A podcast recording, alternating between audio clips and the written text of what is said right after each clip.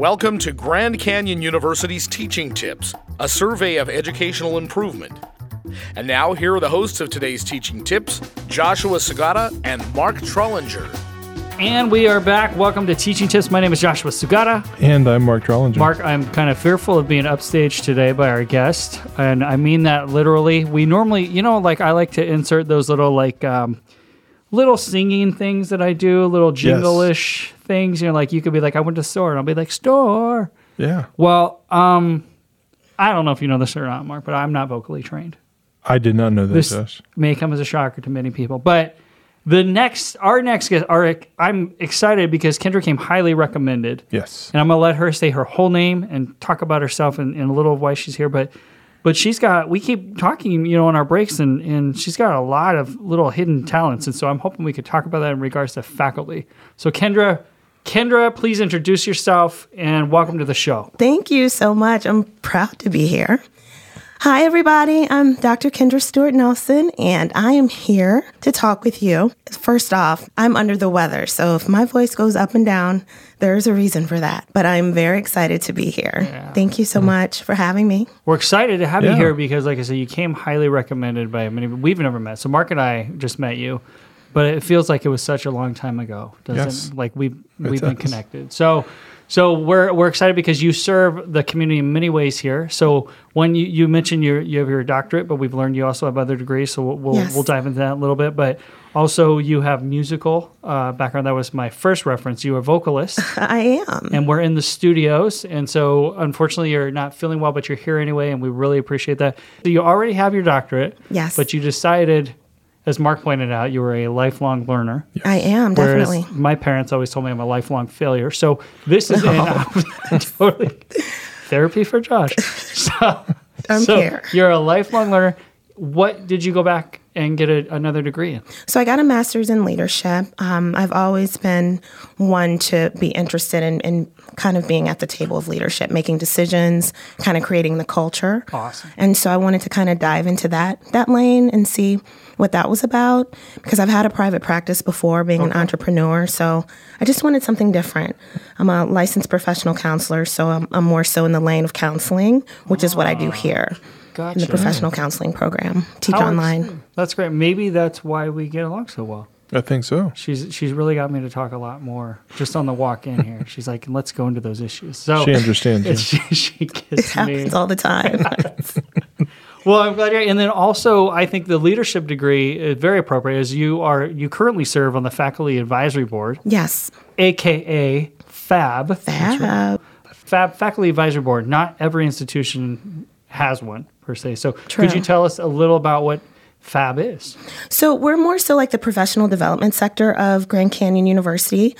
Um, I serve as a member. I've been serving for about a year. Every year we kind of have to let it go, but and they have other people to come in on board. But we really focus on professional development, trying to get our faculty more engaged, sharing, collaborating, um, learning new things. I mean, personal and professional growth go together. It's really important that we establish that here so we can continue to grow and be successful, learn new things, learn what works, you know, revise what doesn't, and kind of keep going from there.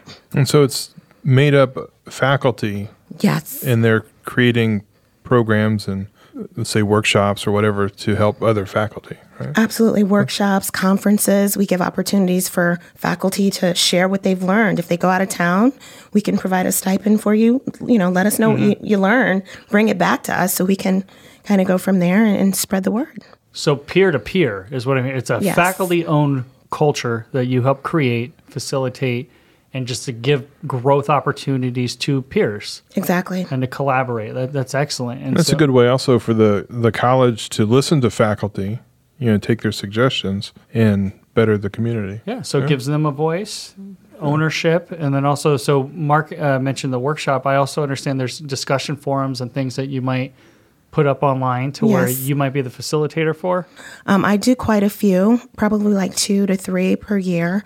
Like the last one was on persistence and accountability, mm-hmm. trying to create that culture of compassion, which is one of the topics that I'll talk about today. Mm-hmm. We have a lot of power in the classroom, either online and on campus. And so we have to make sure that we set those standards and those guidelines from the very beginning and create that culture of compassion. So that's kind of one of the topics. Another one was creating charisma in the mm-hmm. online environment. Being online, we're not face to face. So a lot of that responsibility does fall on us. We have to kind of create that culture again of compassion of being charismatic which is a charismatic leadership. I learned that mm-hmm. in the program. And that's more about allowing yourself to kind of be humble and in the role of serving and, and servantship and making sure that you have a personality that people want to be drawn to that you're kind of you know being there for them being supportive and that they want to engage with you and be successful And do you specialize in the online or traditional, both? Where, where Actually, I came in uh, as adjunct, so I worked on campus. Okay. And then I moved to cohort, and now I'm on online. So I've been here for about five years. So you've you've experienced okay. So the three. yeah traditional would be I guess you could say maybe regular business hours so to speak Mm-hmm. during the day. Cohort is usually a four hour block in the evening Yes. and still on on ground. But then you have the online modality where you you ventured into as well. So it could literally you know anytime. Uh, and location. So you have a, a wide variety. Is there one? I'm just curious. Like, not that it matters, but do you have a preference for one over the other? Or are they all the same as far as you as a person? Not saying one's better. and If you like this one, you're not as good as me. Um, you know, I like them all. And I say that because I can kind of display different skills of mine. Okay. When you're in cohort, of course, it's adult learners. They're all about learning, learning about the profession. It's more engaging with them. Um, and more expertise. Like it's really like knowledge driven. They really want to like learn, but it also gives me the ability and uh, like the opportunity to to go out and kind of show what I can do and be in front of people. Right. Whereas online, I'm kind of behind the screen, but I can kind of think more. You know, I, I love writing. I'm also a writer. Um, Of course, why wouldn't freelance writing? and I absolutely love that. I, hopefully, I can start working on my book soon. But you know, I I can think more behind the screen. I can kind of interpret my feelings more. If that makes sense. Yeah. Put more thought behind Yeah. it. And research. And you mentioned being charismatic. Uh, Just wondering, do you have to approach that differently in those three different settings?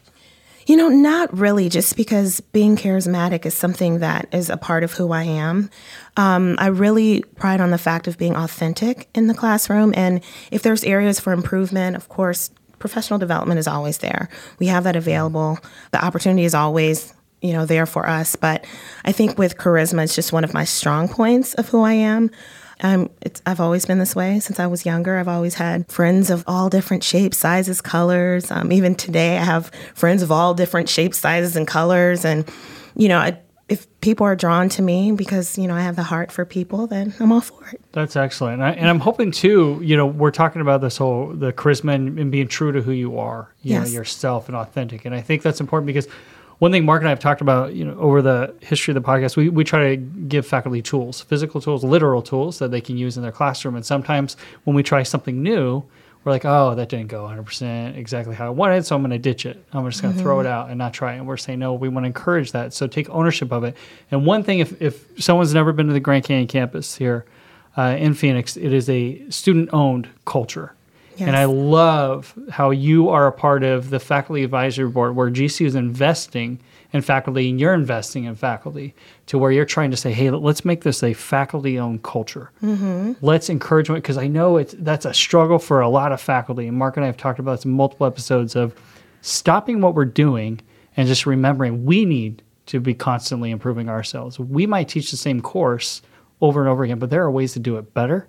There's ways to integrate new practices. And, you know, if you go to a conference, why not share that with your colleagues and peers? It's not a com- competition, it's a collaboration. I agree. And so I love, I love the fact that you, you've been a part of that for, you said about a year now. About a year. I've been doing like work for Fab for probably two to three years. I mean, if you think about it, faculty, we are the core of the university. Mm-hmm. I mean, we're what attracts the students to us. And if we can provide that educational experience for them, then they'll want to come back. You know, they'll want to mm-hmm. keep completing their classes and eventually graduate. And they're just more excited and motivated to, to persevere through, you know, any mm-hmm. challenge that they may have. So faculty are really important here. So the more we grow, the better the, the overall campus becomes. Yeah, and you had also mentioned showing compassion with students. And some other episodes we've talked about being learner centered in your class, you know, working with with students. One of the challenges though might be is is how do you show compassion with those students but still hold them accountable? Yeah, that can be a struggle and, and a mm. challenge because we, being faith based university, we're all about giving grace when we need to. I know as a student myself, when I was sick, I had to tell my professor, you know, I can't get this in. Um, will you work with me? And thankfully he did. And I always remember that being a student, that if it were me and I needed an extra, you know, day or two to get an assignment in, then I would want my professor to work with me.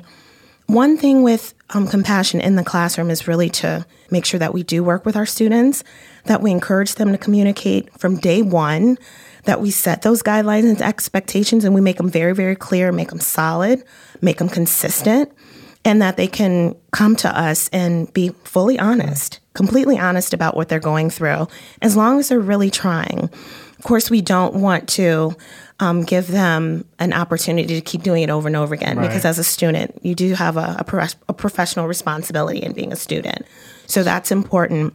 But setting those guidelines and setting those boundaries becomes the core of, of compassion and keeping that in the classroom. Yeah. So you're saying there's only so many times a student can claim their grandfather died in one class period. Oh, of course. oh, of course. Or someone else dying. I mean, you know, death is a part of, Oh, yeah. of a situation. We've all experienced that. But at the same time, we have to know that we're a student and we have a responsibility to kind of get back into gear as soon as we can. Mm-hmm. The first couple of days, yeah, definitely. You know, grief is grief. But as a student, you kind of have to keep going and just Mm-hmm. push your way through. I like that emphasis because it does translate to everyday life too in the in the professional work world. You know, we talk about compassion. I think I don't think anyone wants to work in a fear based environment where you mess up one time and you know they're showing you the door because we are going to mess up. And so, um, one of the courses I teach is servant leadership, and we try to you know we try to talk about that because if you're integrating compassion and also forgiveness as being a part of leadership, you know, forgiving those who either serve with you or on your team uh, because we are going to mess up. But uh, there's not a lot of organizations that recognize that up front and say, hey, you, when you mess up, here's what we're going to do. Right. Here, here's how we're going to walk beside you instead of, oh, it was nice working with you. Thanks. Have a great life. Because when you put fear there, you don't know what you're walking into. And so I, I, I do like that approach as far as uh, you know in the classroom and having the compassion. What are some tools that you've used, or what are some ways to integrate that either online or uh, um, like I'm looking for tangibles. If we if you know someone's listening, they go, okay, you guys are talking about compassion, that's great, but wh- what can they do to show compassion? Well, I know for online, it's about verbiage. You can really talk at someone instead of to them. Behind the screen, it's just kind of in your tone, what you say. All caps is another verbiage you want to stay away from. But what you can do hmm. is if they're going through something, you can encourage communication. You can also say, stay encouraged. If there's anything that you need, let me know. I always try to encourage that communication because unless I know, I can't work with them. And if you Right. kind of set that guideline from the very beginning, that communication is- important Up front. up front from the after, very through- beginning. yeah. From the very beginning, because then I can work with you and letting them know that I am there for them. I think a lot of compassion is about care, it's about sensitivity, concern, it's about humility. It's really about just having a heart for the profession. We want our students to succeed. So I think we need to kind of portray that in the classroom. I think um, another tip could be to do like a, a one day or two day pass for all students. Now, for me, I don't say that for my students. I really stress the communication because I really want them to be that you know that student that really excels and and is resilient through whatever challenge may come but in the end i will work with them. But you can always do that. You can always say well in this course you know i can do a one day grace time or a two day grace period. Mm-hmm. I also do partial late points. I know gcu policy is about 10% per day but it's to the teacher discretion. So mm-hmm. it's really dependent on the teacher. But I, I still will deduct some points maybe after that second day, um, just to show that accountability because you don't want to miss out on that. Right. We can show compassion, but we also want them want to hold them accountable too. I think that tone in the online classroom is something a lot of instructors don't. You know, maybe they don't realize they have a tone issue. Sometimes it comes across, you know, how we think in our heads and then how it comes across in writing may be different. And I try to remind myself that every time Josh sends me an email that, you know, that's really not what he meant. but so, so what, are, what are some ways that you can maybe advise faculty about their tone, like online, where they, you know, sometimes students read it and they may think the instructor's saying one thing, but they're not meaning that. Yeah, I, I try and focus on being clear and being concise, getting straight to the point and being very specific is kind of my thing with with tone. Also, do the sandwich method. I don't know if oh, you're familiar with oh, the sandwich method. So it's kind of like a positive. You're doing great in the class. I would really like you to improve in this area, but keep going and staying encouraged because I know that you can do it. And if you need help, let me know I'm here. Yeah. So that's another method too, because you, you want them to walk away feeling positive and not broken down because you've criticized them. Right. But in the same, you know, in the same space, we again, it's about them being accountable and and doing the best that they can do. But learning is, you know, positive and constructive criticism. So that's Absolutely. a good There's a way to- balance. yeah. Yeah, I like that. We we've spent time uh, talking a little about even you know like uh, if you're face to face in a classroom, you could start early communications from the first day of class. That way, your second communication with them, if it is to redirect them, it's not oh you're only getting a hold of me when I'm in trouble. Mm-hmm. Uh, same deal with the online you know environment. You go okay, respond to their biographies when they put them on the wall. Right. Let them know up front, or maybe you do a welcome call. You know the first week if you have 15, 25, 50 students. Maybe over the course of the first month, you actually leave them a voicemail. Hey, this is your instructor. Just letting you know I'm here for you. Here's my office hours. You know, it doesn't have to be a, you know, 10 minutes per student, but just something, to where it opens up that communication with them and they know, hey, this is a real person. I can communicate with them. I can talk. And I'm sitting here, I'm thinking, Mark, I there's been so many emails to you. I'm really having a hard time identifying which ones. Wow. But maybe Kendra would be the great person to talk to about that, given her history. It's usually the ones in uppercut. You know, The uppercase. uppercase ones. You know, when we do talk about this, so you you know, on a serious note, we're talking about the tone. Kendra, I'm curious, what are your thoughts on integrating, you know, humor? Because in face-to-face environments, maybe it's a little easier, but I know it can be misinterpreted as sarcasm mm-hmm. in the online environment. So if you have a faculty, you know, we're talking about compassion, being true to who we are, and integrating our personalities into classroom. How could you do that if you are somebody who kind of likes to keep things light? Yeah, and I'm definitely want to do that just because I don't want a student to get offended. Being online, it is difficult because we're not face to face. And so if I'm going to do a joke, I'm going to do it to the whole class. That way, it doesn't seem like I'm isolating Yeah, or singling out, yeah. individualizing or singling out a student. Um, it just keeps everything positive. I'm all about the positive energy in the classroom. I like sense of humor, but again, it's it's to the whole class. If I'm talking to the student and you know individual one on one, unless I really can kind of grasp the personality of the student, Right. then I can feel comfortable. Sense of humor, you can totally do it in the classroom. It just has to be relevant. It should be appropriate, and we sh- still need to keep that professionalism there. Yeah, yeah, no, I would, I would agree. I think that's very important. I think timing is everything with sense of humor. Yeah. So you have you know the timing and, and keeping it relevant, so it's not just some random. Um, that always gets me. So with faculty, if if I ever watch somebody do an activity, I always like to remind them make sure the activity is tied to the objectives because mm-hmm. last thing I want to do is walk in, observe a classroom, and see it you know look like a circus act, and have it be nothing about the curriculum or, or type thing. So, do you have any advice for faculty? Hey, they want to keep it fun, they want to integrate activities, but how do you how do you bring variety, but also stay on course in regards to objectives and and you know the curriculum? I'm all about being creative. I tell my students, even with their assignments, like with a PowerPoint, be creative, throw in a graphic, mm-hmm. keep that APA format and the structure of the assignment there, but let me see your personality. And I think with faculty, we need to be able to, to be liberated in that, that sense and, and be creative. Anything that we put in the classroom should be relevant. I mean, it really uh-huh. should allow the student to come and, and learn something about the subject matter to kind of grow in that area. So it should be relevant and appropriate for them. Um, but I mean, YouTube, uh, videos, I mean, worksheets. I do welcome announcements. I also do videos. Like I did a video in, right outside of John McCain's funeral, and I was talking about the differences and how it's important to accept differences. Even though you may like someone and you all think differently, we should appreciate those differences. And I think that's the most important thing. I also did another one at the Martin Luther King March on advocacy. Mm-hmm. And so I can integrate where I am and videotape myself and put that in the classroom too as a learning tool. So, I mean, we can always be creative. I love I that. think that's a nice approach. Um, you know, because many times I don't think students really take that step because they're, you know, if you read the assignment directions, if you read the rubric, it kind of brings everybody into a box. And so mm-hmm. they're sometimes afraid to break out of that box, or maybe they don't think they can.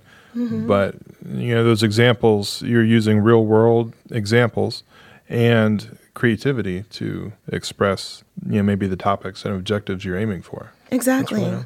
I think mm-hmm. as students and as professionals and faculty, I think we need to get away from thinking inside that box and step out of it. And that way we can really be true to ourselves and be authentic. The more mm-hmm. authentic you are, you'll find yourself being more comfortable in any space that you're in. And I, I want my students to have that comfort, that find that space of comfortability. And I think me being comfortable allows me to be more compassionate in the classroom and kind of finding my style of what works. So I think kind of knowing who I am, and I talked about that in the discussion forum, is one of them was on self efficacy, kind of believing in what you, you, your abilities and your interests and what you believe in really can determine your behavior mm. and how you or what type of faculty you are in the classroom is based on what you believe with yourself.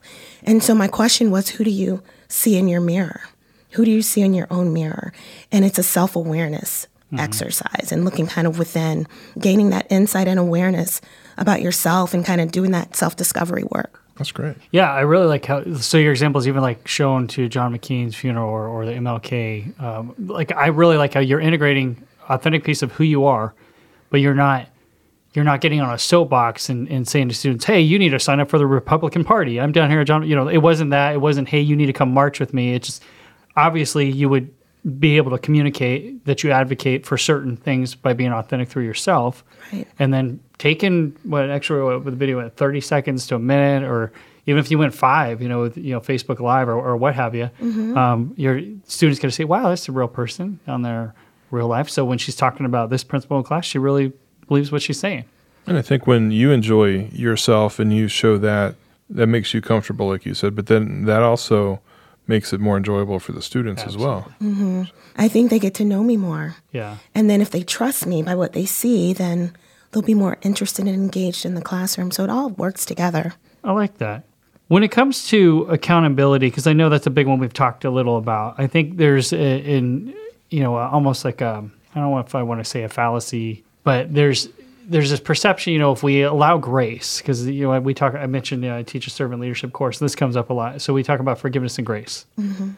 In the business world, that can be perceived as a weakness, and so if we're talking about holding students accountable, how do how can we balance that line? Because we we want to be authentic, we want to exercise grace, and someone's you know if they're communicated ahead of time that there's going to be issues, maybe allow don't deduct late points as you suggested, but how do we do that with holding you know this it's a funny word accountability accountability how do mm-hmm. we hold a mm-hmm. student accountable to being prompt on time but also grant them grace when we need to that comes from the communication that we set from the, the very beginning like for example if there's a student that says you know I, I lost my father my first sentence always is my prayers to you and your family i will look forward to your submission make sure that you submit your assignments in a timely manner moving forward so you don't become overwhelmed. So I put it back on them because, of course, who wants right. to be overwhelmed?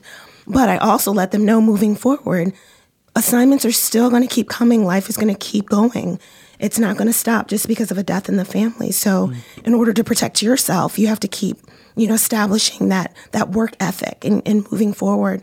So again, I stress that communication is being very, very important make sure that you get back on track from a death in the family and that you can you can move forward from it and i'm understanding of their situation but i also let them know about the reality of the classroom and being a student because after the grief is over, they're still going to be a student. They still want that degree. So I don't want that to go down the drain just because of a, a obstacle or challenge in the moment. That's good. I think one thing as we start to wrap up, I'm hoping we could touch on is what I'm hearing with professional development for ourselves. There's a level of personal accountability. So we've mm-hmm. spent you know a lot of time talking about the student accountability, accountability in the classroom, but faculty advisory board, all the the the research you're talking about doing and self improvement. That how do we how do we hold ourselves accountable as faculty members for that continuous learning, for staying relevant, for being compassionate with students? What do you what do you recommend for that? That's a great question. I think we need to be aware that we need to stay growing and that learning is a continuum. We talked about lifelong learners. We are. We all are lifelong learners. Mm-hmm. We don't have to seek degrees when we do so, but it's about, you know, that personal growth. It's it's about the spiritual growth. I mean, a lot of us have that spiritual foundation and we you know, we pray, we go to church, we fellowship with others, and we grow in our spirituality. We have to do that with professionalism too. Mm-hmm. We have to collaborate, we have to talk more, we have to learn about other disciplines in the university, participate in university activities, just mm-hmm. talk to each other more, and, you know, attend a, a lot of these conferences that are available. There's professional development opportunities almost every week, Right. whether it's here or at an outside agency. I know for professional counseling, we have to do continuing education. So those CEUs are important. Um, in order for us to maintain our license, we have to have like 40 hours of continuing education credit. So we're forced to do professional development, but I think faculty, we really need to put that as a priority so that we can grow in areas, you know, because this this is our life to live. And I think we all should be be growing in, in mm-hmm. certain areas. It just allows us to become better overall, better spouses, better friends, better parents. It all just works together. And we've talked in a lot of episodes about you know different technologies. I mean, there's always something new coming. There's new technology, new practices or models that we can use. Mm-hmm. So as faculty, you know, we kind of owe it to our students to take advantage of those, learn new things and put it into our classroom. Absolutely, because in the end, it helps them too. Hmm. I mean, they do look for us to help them en- enhance their professional identity. Mm-hmm. I mean, we're here for them as a assistant or a support system for them. Mm-hmm. They could use us as an outlet, and so us having those tools available, knowing where to go, having those resources already there, can uh, let them know where to go, and they can be motivated in growing themselves because they see us doing it. Plus, it makes the class fun. Like, and Yeah. in some of our early episodes from season one, we talked about becoming stagnant. And if you teach the same class over and over Very again, easy to, yeah. Mm-hmm. then you know those that professional development's a good way to break out of that. Yeah, I would agree. Sharing best practices and even talking with people in your, you know, in your same college that teach the same course. Mm-hmm. Mm-hmm. Because I, I think education is one of the few places professionally that it's it is more of a collaborative environment versus competitive. So if I if I help better you as a colleague, I'm bettering myself, and it's not necessarily when I'm working myself out of a job. You know, it's hey, how can we do this to better together, and and partner up and team up. So that's great. A lot of takeaways. I mean, I've been uh, taking notes this whole time, so I really appreciate you being here. Uh, Dr. Kendra Stewart, you got a lot going on. Thank you so much for being here uh, and not canceling for today. Um, we're Thank you so much. we're I had a great time. Yeah, We enjoyed it. Yeah, and so we'll go ahead and wrap things up for today. My name is Joshua Segar. This has been Teaching Tips. And I'm Mark Trollinger. This has been an episode of Teaching Tips. Thanks for listening in today.